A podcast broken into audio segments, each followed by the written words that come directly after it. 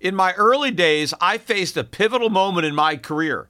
Instead of following the herd into traditional finance, I charted my own course. Despite skepticism, I founded my investment firm driven by a belief in economic truth and fiscal responsibility. Through perseverance, I established myself as a leading voice in finance, proving that sometimes blazing your own path is the best way to succeed. To get what you want, sometimes you have to challenge the status quo and blaze your own trail. That's what Harry's did. Seeing people tricked by expensive razors, Harry's took a stand. Instead of pricey options, they offer high quality razors at a fraction of the cost. That's why when it comes to grooming my face, I use Harry's. Harry's understands the value of quality without breaking the bank.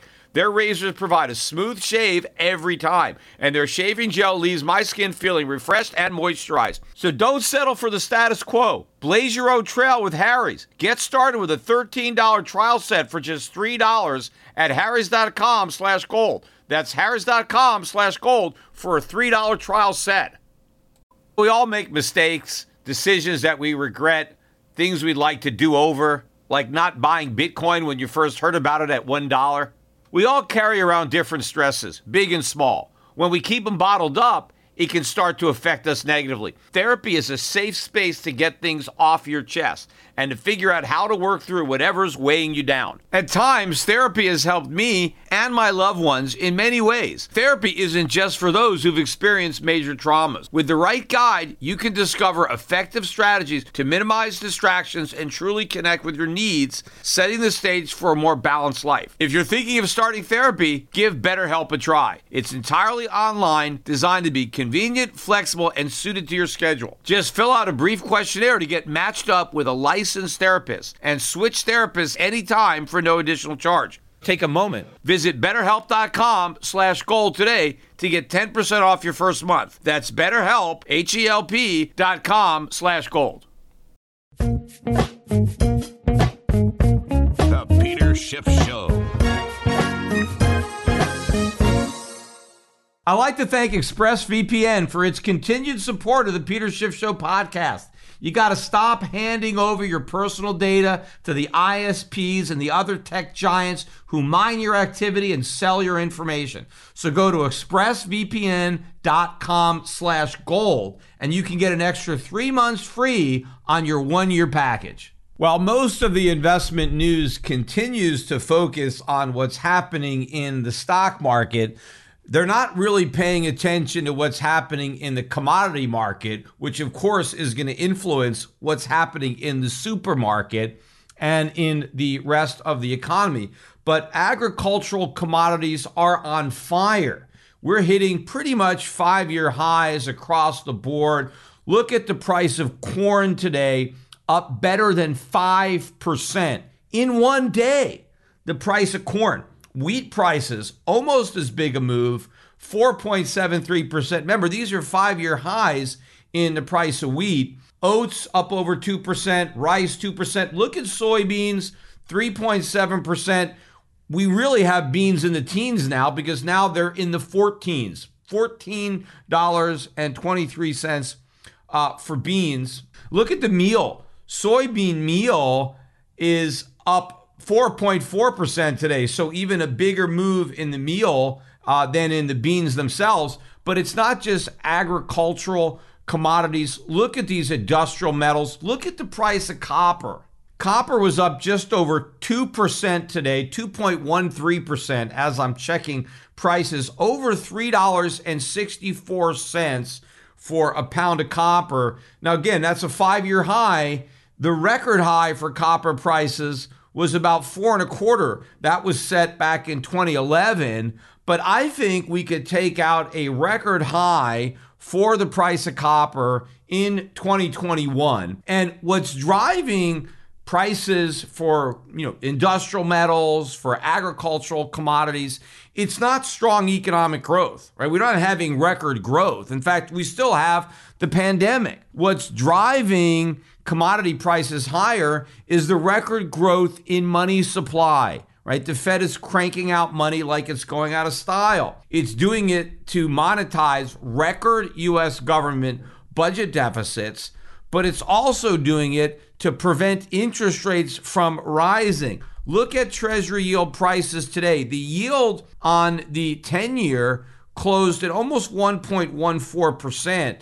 We got as high as 1.187 intraday. The 30 year got above 1.9. We got 1.915 was the high before we had a bit of buying in the 30 year later in the day. So the yields moved back down uh, just below 1.9% to 1.885. Of course, these are still historically low yields. It's just the yields are nowhere near as historically low as they were earlier last year, you know, March, April timeframe. And of course, since we have such a historically large amount of debt, we can't handle uh, historically normal uh, interest rates, which is where rates are headed. In fact, I think they'd end up being higher than normal given the abnormal amount of debt, but the Fed can't let that happen. In fact, if you look at a chart of the 30 year bond, we could move very quickly from a 2% yield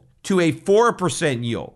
Now, 4%, again, that's still a historic low yield for treasury bonds. I mean, it it hasn't been until recently, right, that you were able to, the government anywhere, was able to borrow for 30 years at 4%. That is a historically low cost of debt. But again, your cost of borrowing should be commensurate with your risk and how much you've already borrowed. So, given the fact that we have so much more debt now than we had in the past, America is a worse credit risk now than it was in the past. Not necessarily a risk of default, because as long as we have a printing press, we don't have to default.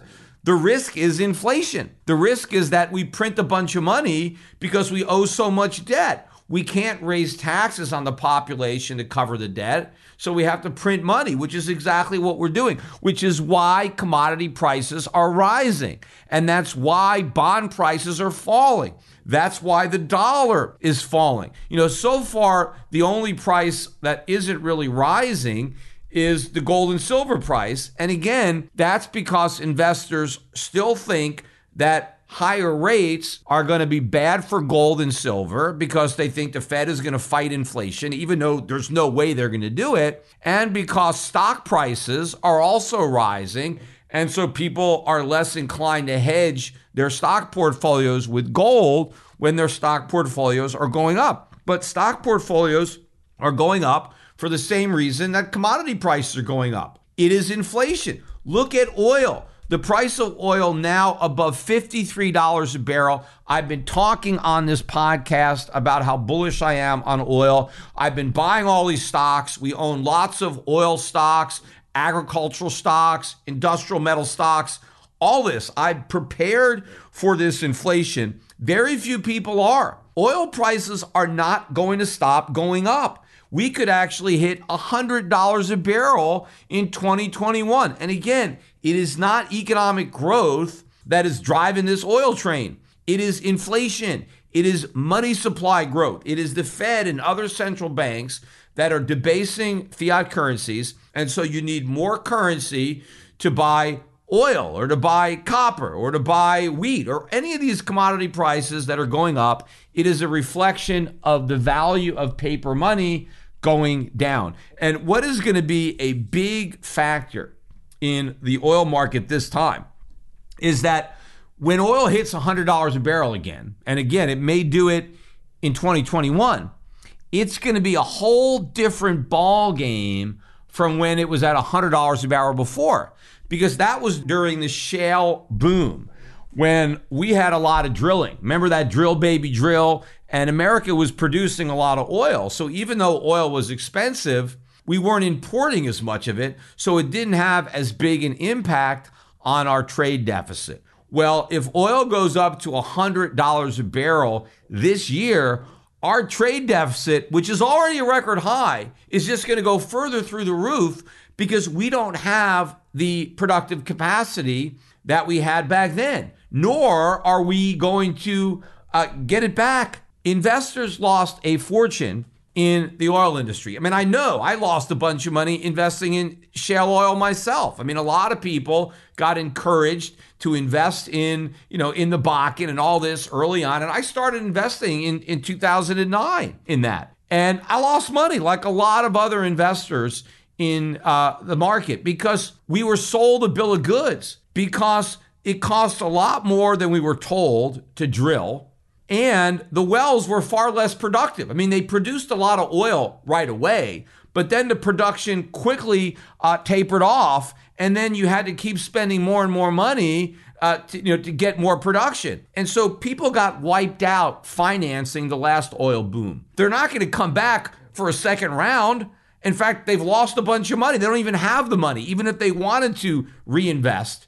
They, they, they, they can't because they lost so much money last time. And of course, even if oil prices rush back up to $100 a barrel, people are going to be too worried that they're not going to stay there.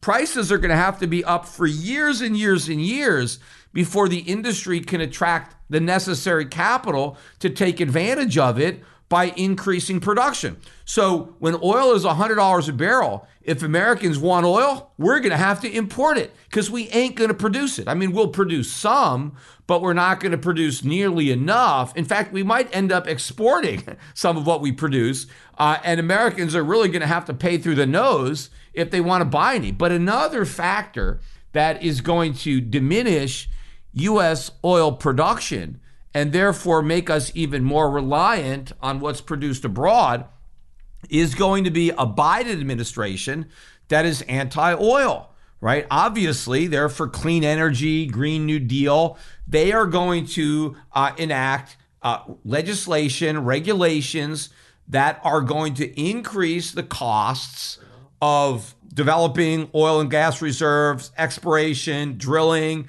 So it's going to be more expensive. And so we're going to have uh, less production domestically. Obviously, that is going to happen. There may even be higher taxes on the energy industry. So we are going to be more dependent than ever on the rest of the world.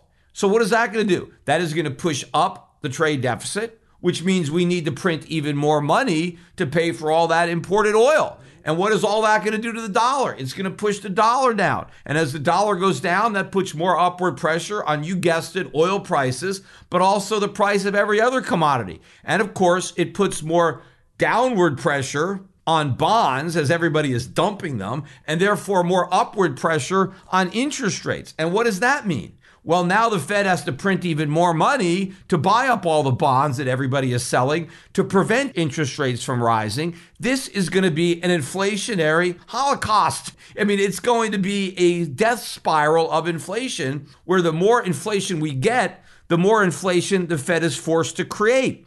It's going to be the opposite of what happened when Paul Volcker uh, came in under Ronald Reagan. So, this is going to be a complete currency collapse. Inflation, this is just getting started. You know, right now, nobody even cares. Nobody's paying attention, right? The Fed wants more inflation. Uh, meanwhile, they're going to get a lot more than anybody bargained for.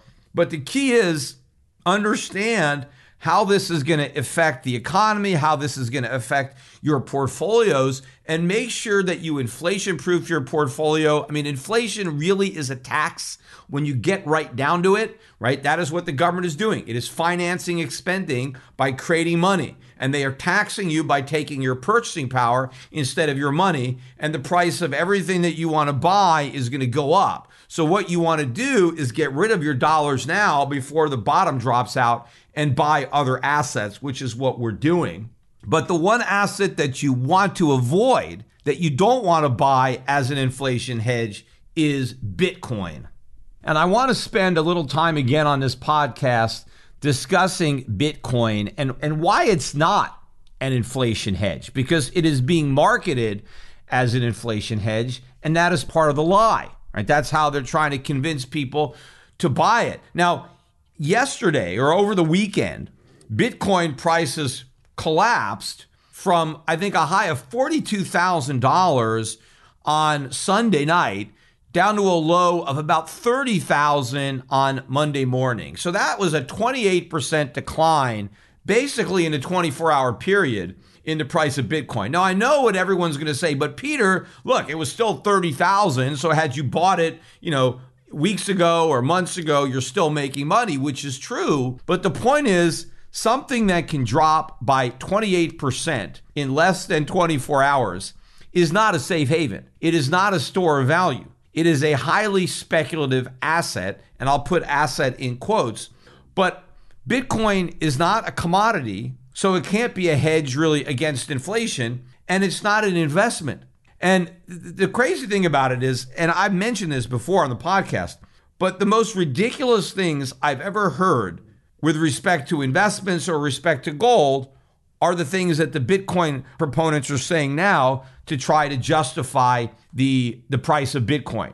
Now, if you want to think about an inflation hedge, I just talked about what's happening to commodity prices, right? The price of wheat is going up and corn and soybeans and oil.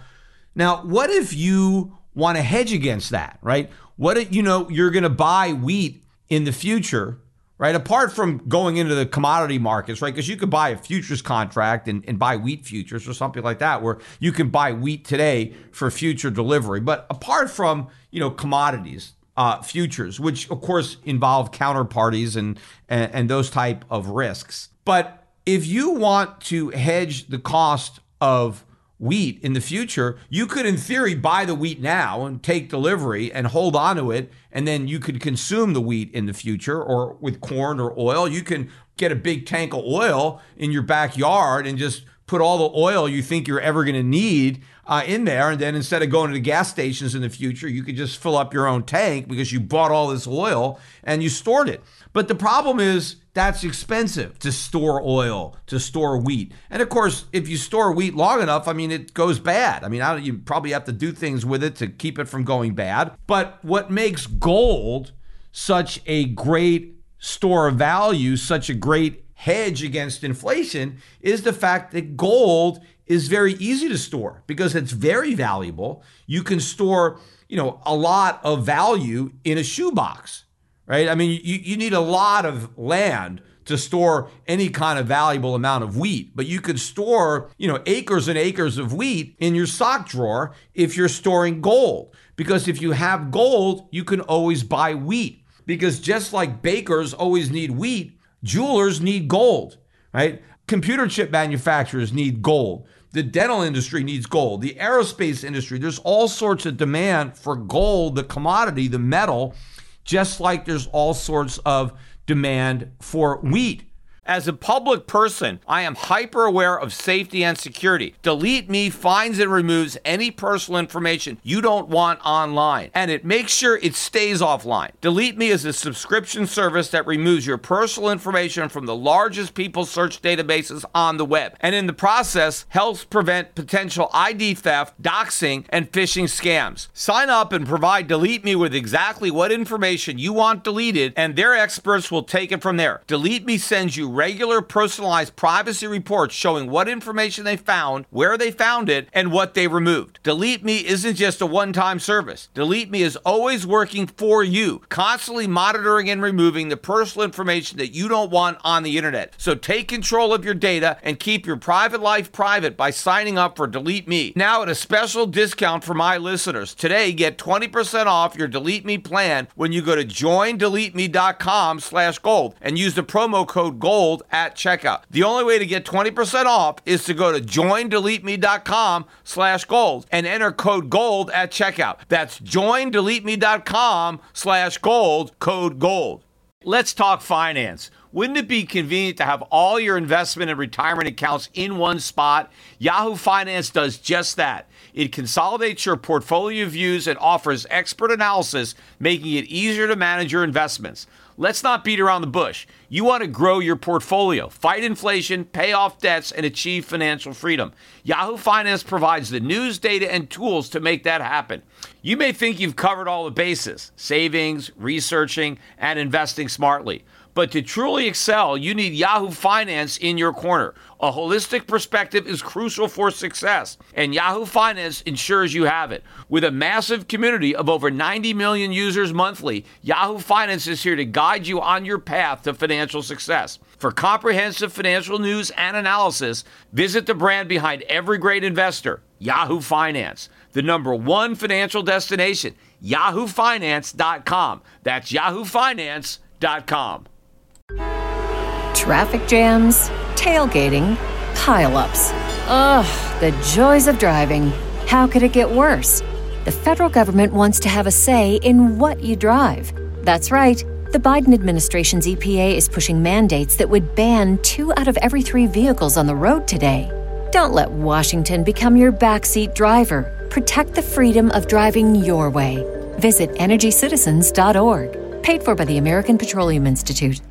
All right. So when you are holding your gold, you are storing the future use of that metal by the people who need it. And there is a historic price relationship between one commodity and another commodity.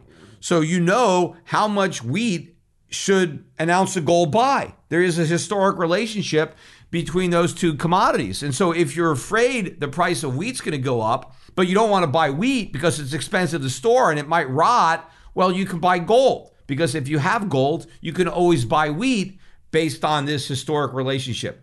That is not the case with Bitcoin. Bitcoin is not a commodity in and of itself. So there is not a end user for Bitcoin. You don't use Bitcoin, you don't consume Bitcoin, you only speculate with Bitcoin. So if you're going to buy Bitcoin, there's nothing based on history that would say that you can buy any wheat or any oil with your Bitcoin. You may not be able to buy anything with it because the only way you can sell it is if somebody else wants to gamble that the price is going to go higher. Now, right now, there are people who are willing to gamble on it, but how do you know in a year or five years or 10 years that anybody will be dumb enough to make that gamble? Because right now, there are only two types of people who are buying Bitcoin.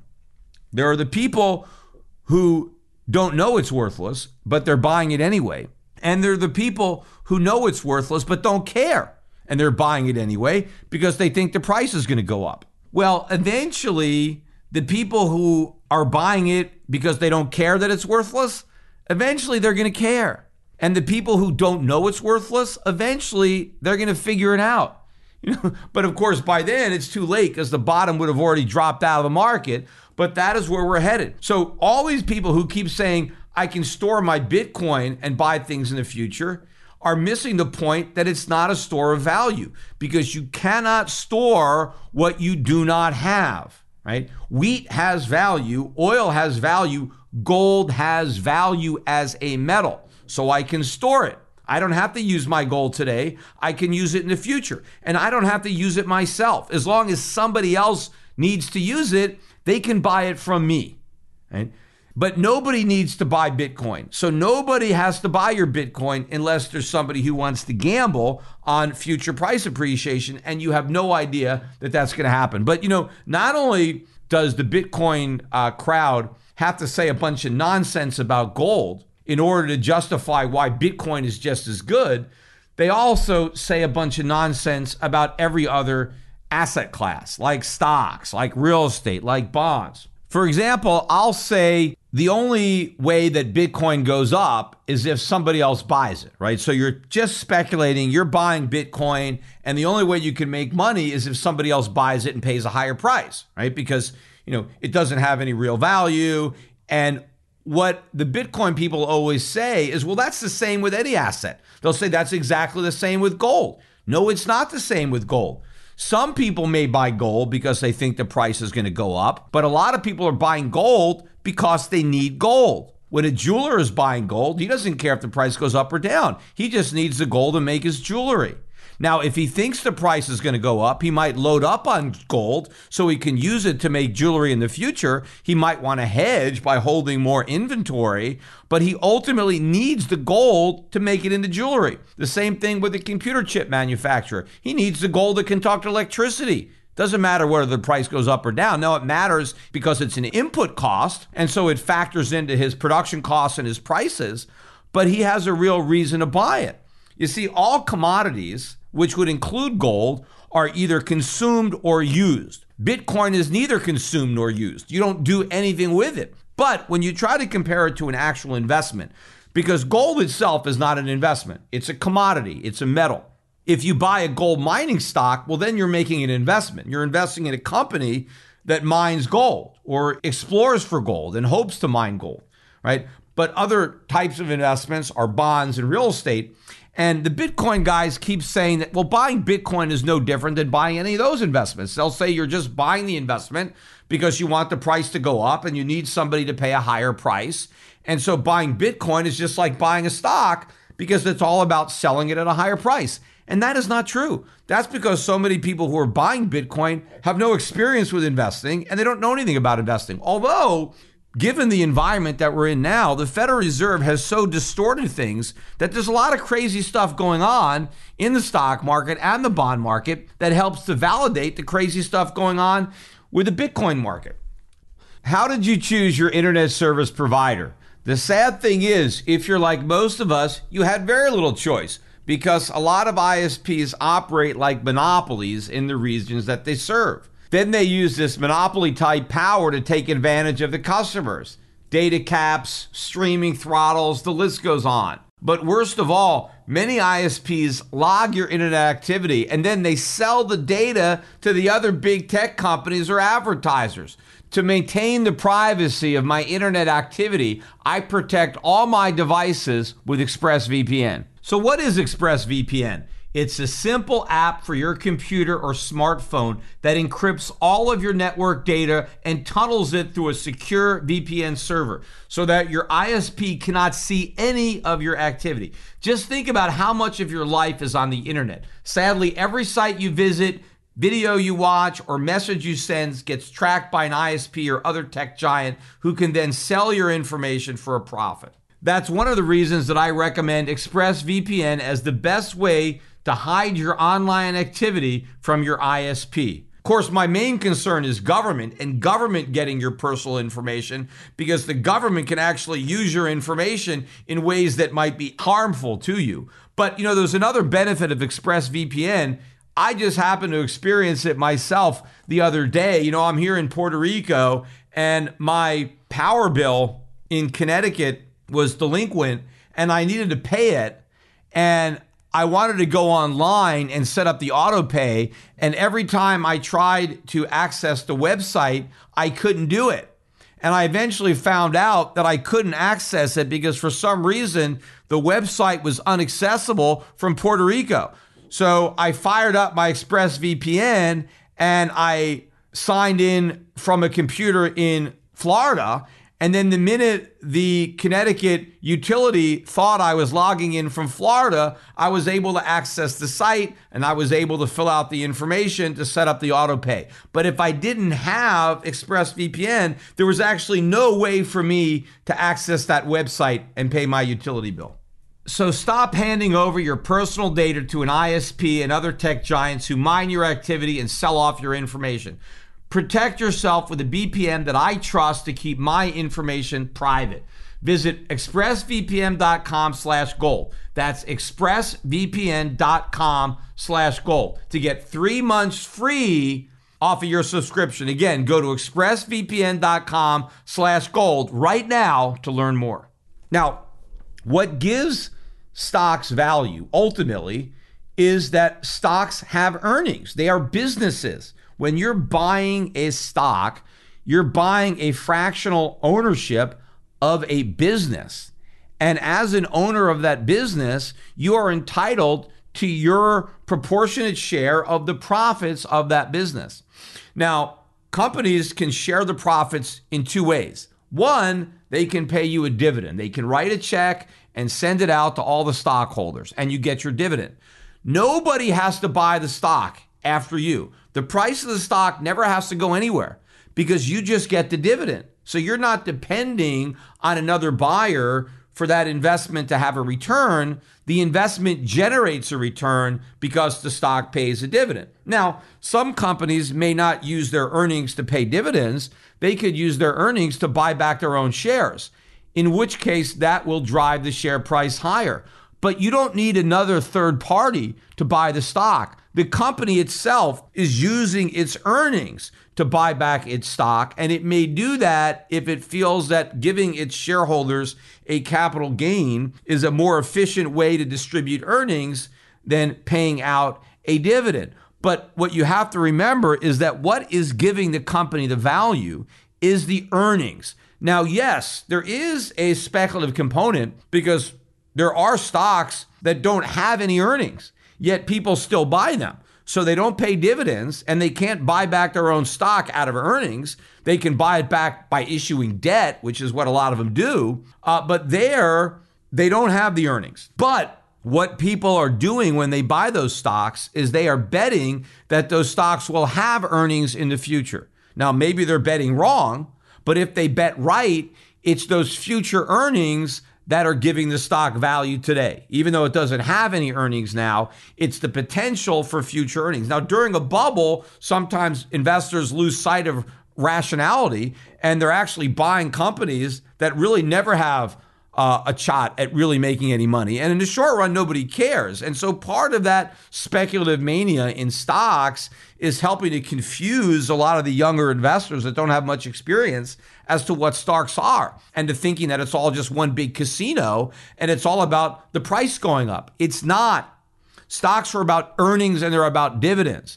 Yes, the price can go up, but the price should only go up because the earnings are going up or because the dividends are going up. Now, stock multiples can go up, right, based on interest rates, but ultimately the multiple is a function of the earnings. Without the earnings, the company is worthless. Yes, a company with no earnings today can have value to the extent that investors believe that there'll be earnings in the future. But if a company never actually delivers on that promise and it never earns any money, it eventually will go out of business and be worth zero. And the people who were betting that it would have earnings bet wrong. Now, the same is true with real estate. When you buy real estate, you can rent it out and you could collect your rental income, right? So you don't buy real estate needing another buyer to generate a return. You get the return from renting out the property, or you can use the property yourself. And then the return is you get to live there. You get to enjoy it. You have a place to live, or you have a place to vacation, or something like that. Or you can buy real estate and you can farm it, right? You can do something with the land to generate a return. You don't have to depend on the price going up. Now, you can buy land to hold it for appreciation. You can choose to speculate in land, but what's going to make the real estate appreciate is if it is more valuable to another buyer because now he can build something on it and get a higher rent or he can build his own house or something is going to have to happen to increase the value of that land between the time you buy it and the time you sell it right? It, it's not just going to be endlessly flipping unless something changes. But ultimately what gives that land value is the future income that can be generated by using the land for some productive purpose, whether it's, you know, building a house or an apartment or an office building or a shopping center and collecting rents or farming it or mining it or whatever you're going to do with it. But it's going to generate a return. Same thing with bonds, right? You buy a bond, you get interest, right? All investments have a return. Stocks pay dividends, real estate pays rent, and bonds pay interest. Now, normally, now, yes, I understand there are some negative yielding bonds right now, which is why it's all absurd. And I guess in a world of negative yielding bonds, you could try to justify Bitcoin. But negative yielding bonds are an aberration. They're only a function of central bank manipulation. Without the central banks, interest rates would be much, much higher. Look, a bond with a negative yield is worthless. Even a bond with a zero yield is worthless. I mean, why would you lend money to get no return? What's the point of making the loan? You're taking risk and you're getting nothing. Do something else with your money. So, negative yielding bonds or zero yielding bonds have no value. A negative yielding bond where you're paying somebody to borrow your money makes even less sense. But, you know, this is what the Fed is doing. The Fed is basically corrupting uh, the investment market uh, with its manipulation. And it's getting people to think, well, Bitcoin at least is better than a negative yielding bond because at least the yield on Bitcoin is zero, and that's better than having a negative yield. But you can't have a zero yield on something that has no value. It's okay to have no yield on gold because you can use gold to do something. You can make something out of gold. It's okay to have no yield on wheat because you can eat it. you know, because you can consume it. But ultimately, you can't have no earnings on a stock because a company that makes no money has no value. You can't have land that doesn't throw off any rent or any other income because ultimately it has no value. And you can't have a bond that doesn't pay any interest. But Bitcoin is not an asset because it doesn't generate income, therefore, it can't pay anything. And it's not a commodity because it can't be used for anything and it can't be consumed. And it's certainly not money, right? Because it, it would have to be a commodity to be money.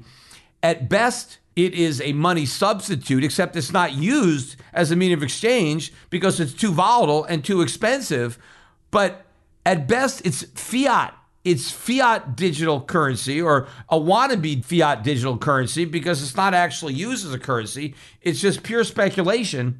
And people are going to be very um, upset when they ultimately find out how much money they lose in Bitcoin. And they're going to have to come up with a new term because Bitcoin, you know, it's not really a Ponzi scheme, it's not really a pyramid scheme. It's got elements of both. And so I think in the future, they're going to have a whole new word in the lexicon, uh, and it's going to be a Bitcoin scheme. And the Bitcoin scheme is going to, you know, incorporate all of the various things that are going on today in, in, in Bitcoin to apply it to schemes in general that may be following the same playbook. When you need mealtime inspiration, it's worth shopping Kroger, where you'll find over 30,000 mouthwatering choices that excite your inner foodie. And no matter what tasty choice you make, you'll enjoy our everyday low prices, plus extra ways to save, like digital coupons worth over $600 each week. You can also save up to $1 off per gallon at the pump with fuel points. More savings and more inspiring flavors make shopping Kroger worth it every time. Kroger, fresh for everyone. Fuel restrictions apply. And also, now that I brought up the idea of negative interest rates, I was watching a guy today uh, that was on CNBC trying to explain how the stock market got it right and the bond market got it wrong because after you know the initial collapse back in March, uh, stocks tanked, uh, bond prices rose sharply, yields plunged. Right, basically, according to this guy who is one of the regulars uh, guests on the show, it was the stock market that got it right because the stock market knew that we were going to have a big recovery, but the bond market thought the recession would just continue indefinitely.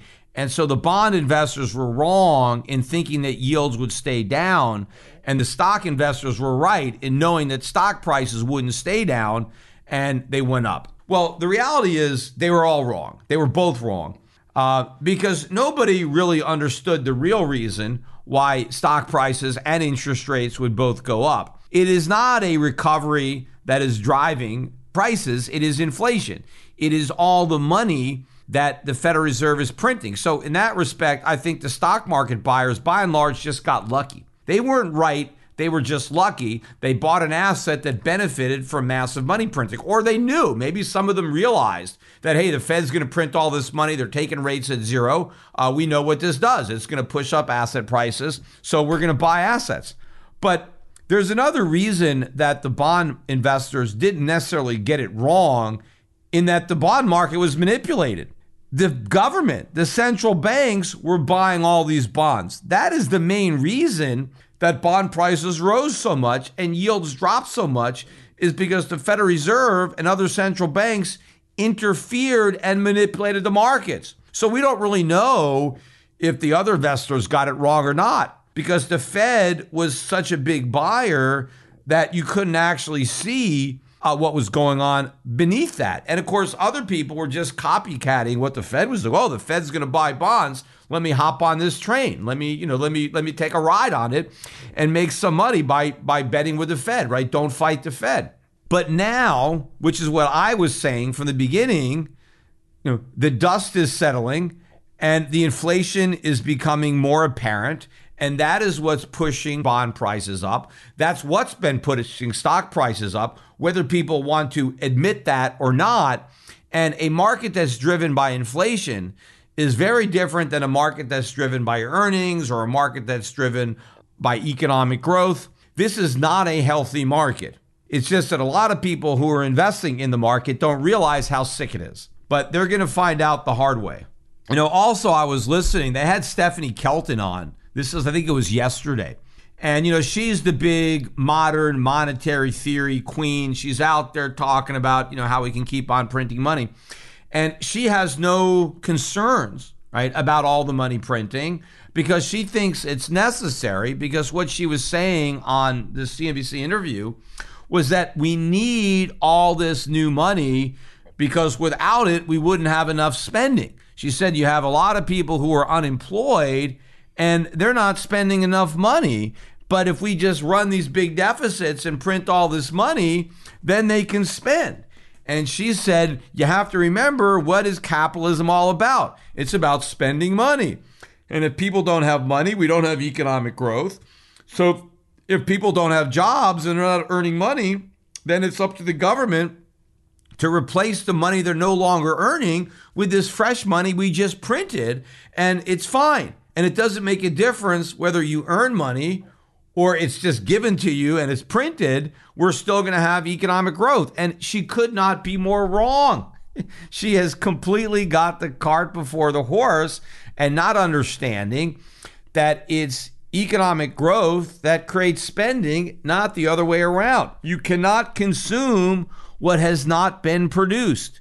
If all you had to do is print money to create economic growth, then every country could have a booming economy. I mean, they've had a printing press for a long time. Well, if all you had to do is print money and everything would be great, but it's not. There is a big difference between working and earning money and just receiving money that's been printed. Because when you have a job and you earn money, right, you have contributed some value to earn that money. You have helped produce products or provide services. And as compensation, you've earned some money. And now you can use that money to buy some of the goods and services that you helped create. But if you don't create anything, if you don't have a job and the government just prints money and gives it to you, now you go out to spend it, you've contributed nothing. Yet you're drawing from the supply of goods and services that you didn't help to expand. So it's pure inflation, prices just go up. That's the only thing that can happen. But you have all of these clowns. And remember, Joe Biden listens to these modern monetary theorists. These are the big economists of the Democratic Party. And Biden is about to be inaugurated, right? January 20th. Uh, there's a new sheriff in town, and it's an entire new posse. And these guys are going to be coming down with all sorts of regulations, all sorts of taxes. But the biggest thing is going to be the government spending. And the way they're going to pay for it is by using that printing press. And they are going to run that thing in overdrive.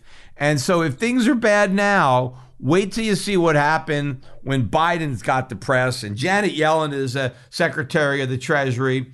This is just the beginning. What we're seeing now in commodities, this is just the very, very beginning of this massive and unprecedented boom that we're about to see. I mean, it is going to dwarf anything that we saw or experienced in the 1970s. Also, too, I mentioned this on my last podcast, but it's obviously already apparent that the left and the Biden administration certainly is going to exploit the manufactured crisis of this coup d'etat, the insurrection, the attempted overthrow of the U.S. government that occurred in Washington, D.C., you know, at a protest that clearly got out of hand. But the people that were in Washington and that entered the Capitol, they did not intend to take over the United States government. They didn't come in there with guns. I mean, of course, they would need a lot of uh, artillery uh, for it to be a legitimate coup. You had people in there that, you know, were just sitting down in Nancy Pelosi's office uh, taking selfies. This wasn't insurrection. Yes, maybe they violated uh, the law, they breaking and entering. Although you look at some of the videos, I mean, you have the police uh, opening up the doors and pretty much ushering the protesters to come inside and just kind of giving them directions to Pelosi's office, whatever they were doing. But the one thing it clearly is not is an organized attempt to actually overthrow the United States government. I mean, first of all, the United States government has funded a lot of attempts some successful, to overthrow other governments. I mean, we do that all the time.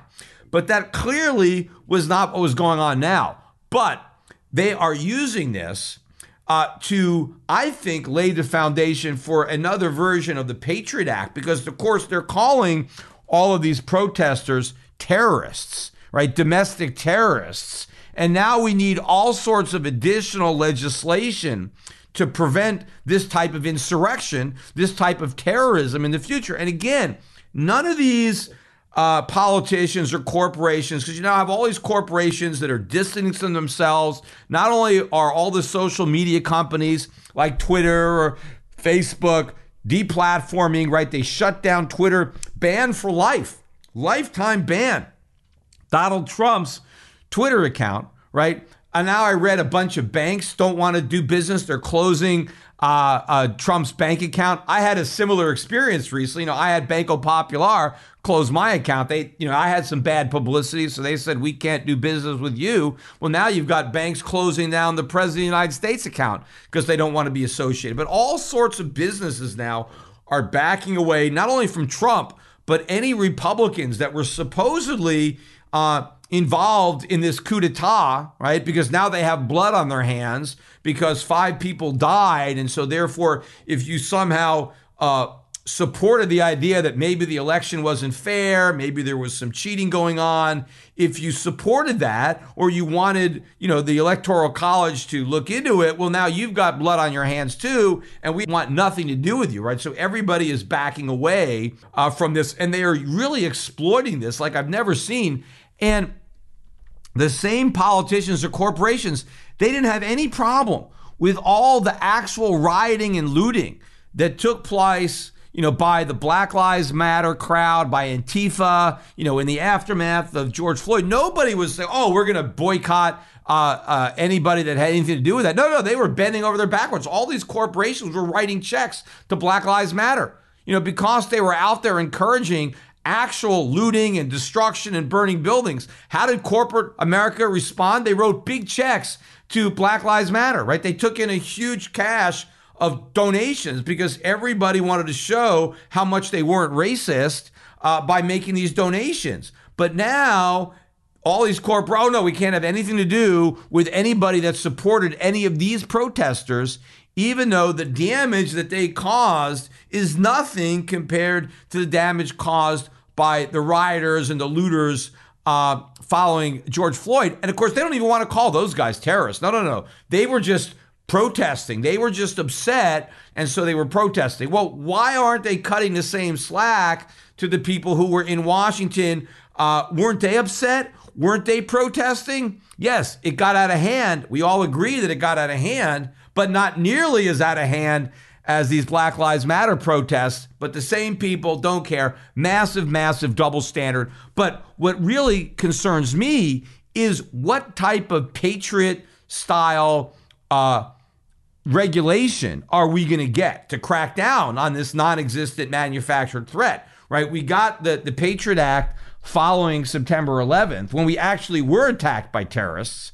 Uh, but who knows what kind of new legislation is going to be imposed. But remember, the Democrats are great at doing this. Never let a crisis go to waste, especially the crisis that you manufacture yourself. In fact, a lot of times the crisis are specifically manufactured and exploited so they can use them to justify bigger government and further intrusion on our economic liberty. But whenever we are less free and have less liberty and we have a bigger government, it also means less prosperity, more poverty, more inflation. All this stuff is coming, and people need to protect themselves. Also, I don't think it's a coincidence that all of these social media companies that are deplatforming Donald Trump or cracking down on conservatives, you know, not that Donald Trump is a conservative, he's not, but certainly a lot of people think he is. There are a lot of liberals that think he's a conservative, and there's a lot of conservatives who thinks he's one of them. Uh, but but he's not. That's one of the big problems. But my point here is that it's not coincidental because I think these media companies like Twitter, they want to curry favor with the incoming Biden administration. And they know that these guys are going to bring the regulatory hammer down, particularly uh, on a lot of these tech companies and social media companies. So they want to do everything they can uh, to get in their good graces and to curry favor with Biden and his buddies. And so, what better way to do that than to cramp down on their political adversaries and on Donald Trump?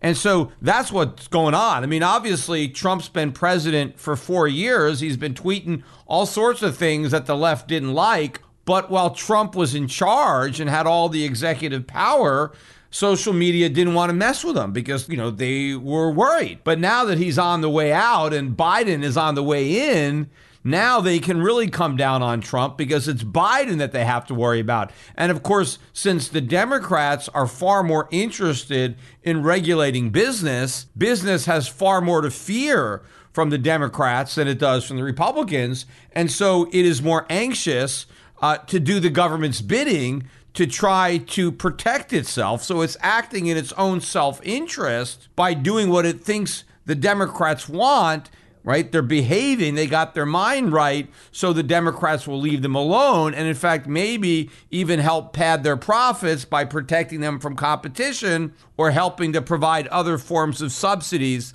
that might benefit those companies uh, at the expense of others or the overall U.S. economy. Hey, by the way, I uh, recorded or I did live today a workshop for the Money Show. And you can go to moneyshow.com and, and, and track down the talk that I gave this morning. Uh, I already got some comments or some feedback. Some people said it was the best talk they'd heard me give. Uh, so I talked a lot about inflation. I touched on some of those themes in today's podcast, but you might want to listen to it again uh, in uh, the Money Show. And of course, the Money Show is uh, is visual too, so you can see me as well as hear me. Uh, so try to track that down. It is free, I believe. You just got to give them some information and then you can check it out.